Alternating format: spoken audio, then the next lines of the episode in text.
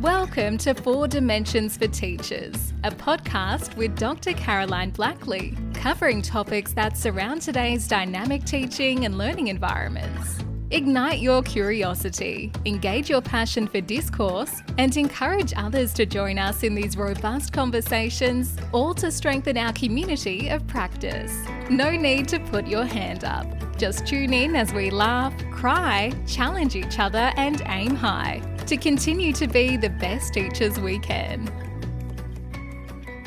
An area that I often find that when I work in schools for a period of time we have to revisit is the definition and the purpose of reinforce. Reinforce back in the 1980s was brought in as praise, as positive interactions, and I'm sure many of you have heard many terms such as one negative, make sure you counterbalance that with four positives. Bill Rogers talked often about the importance of positive praise, feedback with students, and so many others in the research. The 80s really saw a surge of how we moved away from punitive interactions with students to manage behaviour into ways of making them more positive. The other thing we saw were the essential skills of classroom management, which became the micro skills in 2006. And both of these, which are the same thing, they looked at ways that we manage behaviour. What I want to talk about today is in four dimensions, we have the 4D, four dimensions, and they come from what every teacher spoke about in their classrooms. So, not just around classroom behaviour management, but in their everyday working, a daily routine of classrooms. What were the four things that they felt dominated their decision making? And every teacher, whether feeling burnt out or whether successful, spoke of expectations, spoke of praise, positive feedback, interactions, which I have now coined the term reinforcement.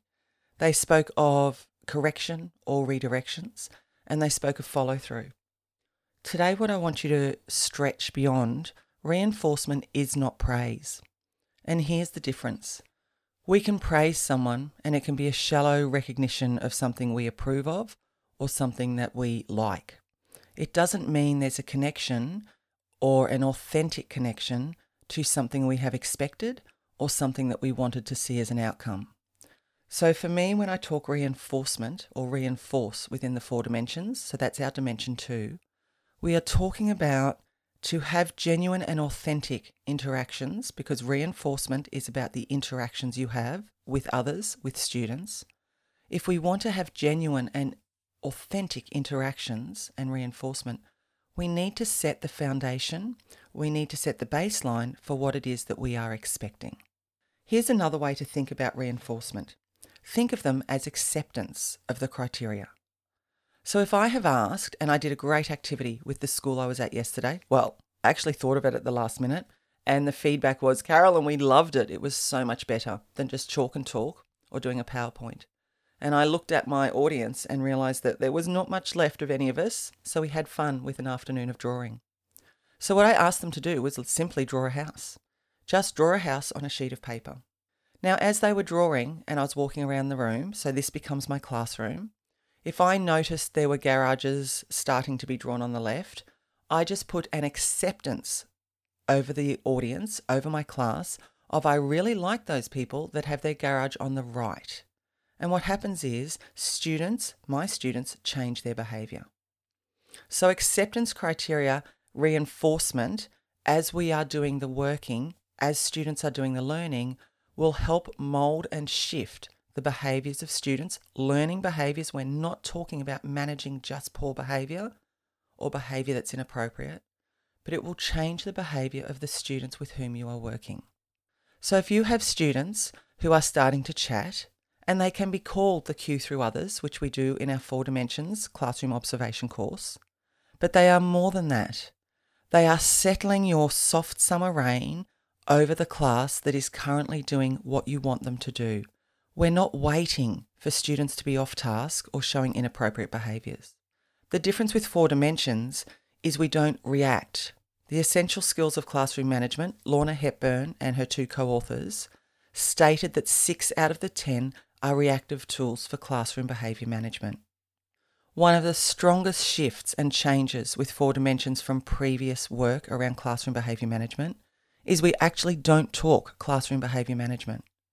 We talk about how do you create productive and positive teaching and learning environments. Because in those places, behaviour management will be reduced.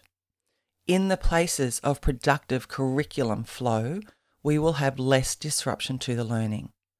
So, Four Dimensions is not a process or a framework to manage classroom behaviour. It is a process to create the most productive teaching and learning environment we can at any time.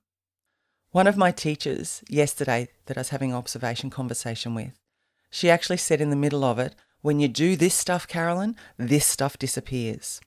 What she was talking about was that green footprint. So, to have strong interactions to create that productive teaching and learning environment, we need to have interactions with our students that will change their behaviour, not just interrupt their behaviour. When we interrupt a behaviour, it will be repeated later with the same or similar episodes from the same or similar students.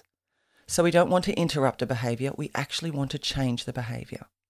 So to change it, we need to have interactions because that is what my research has shown will change behaviour long term. Now, to be able to change behaviour and have those interactions that they are authentic, we need to consistently and with high frequency set the expectations or the platform that we want. So, I've said before, think of it as a wardrobe.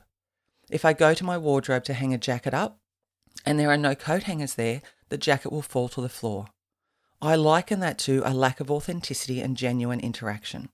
So, if the jacket is the interaction, I'm putting it around you, I'm interacting with you, I'm embedding in you, or I'm surrounding you with what I want, then our expectations are the coat hangers in our wardrobe.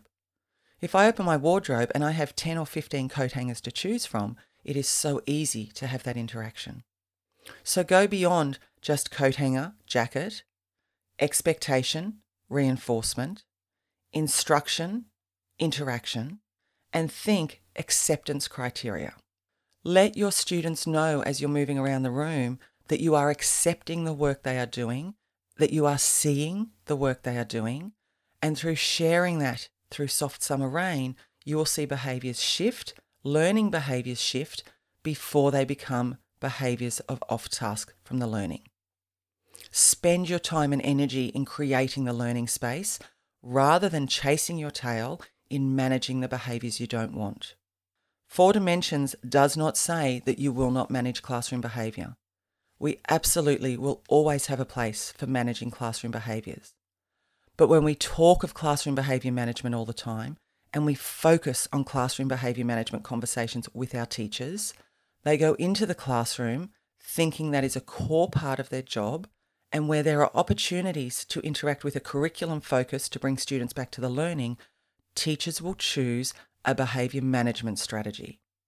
How do you create a classroom where acceptance of the criteria to the criteria and from the criteria are the ways that you interact with your students?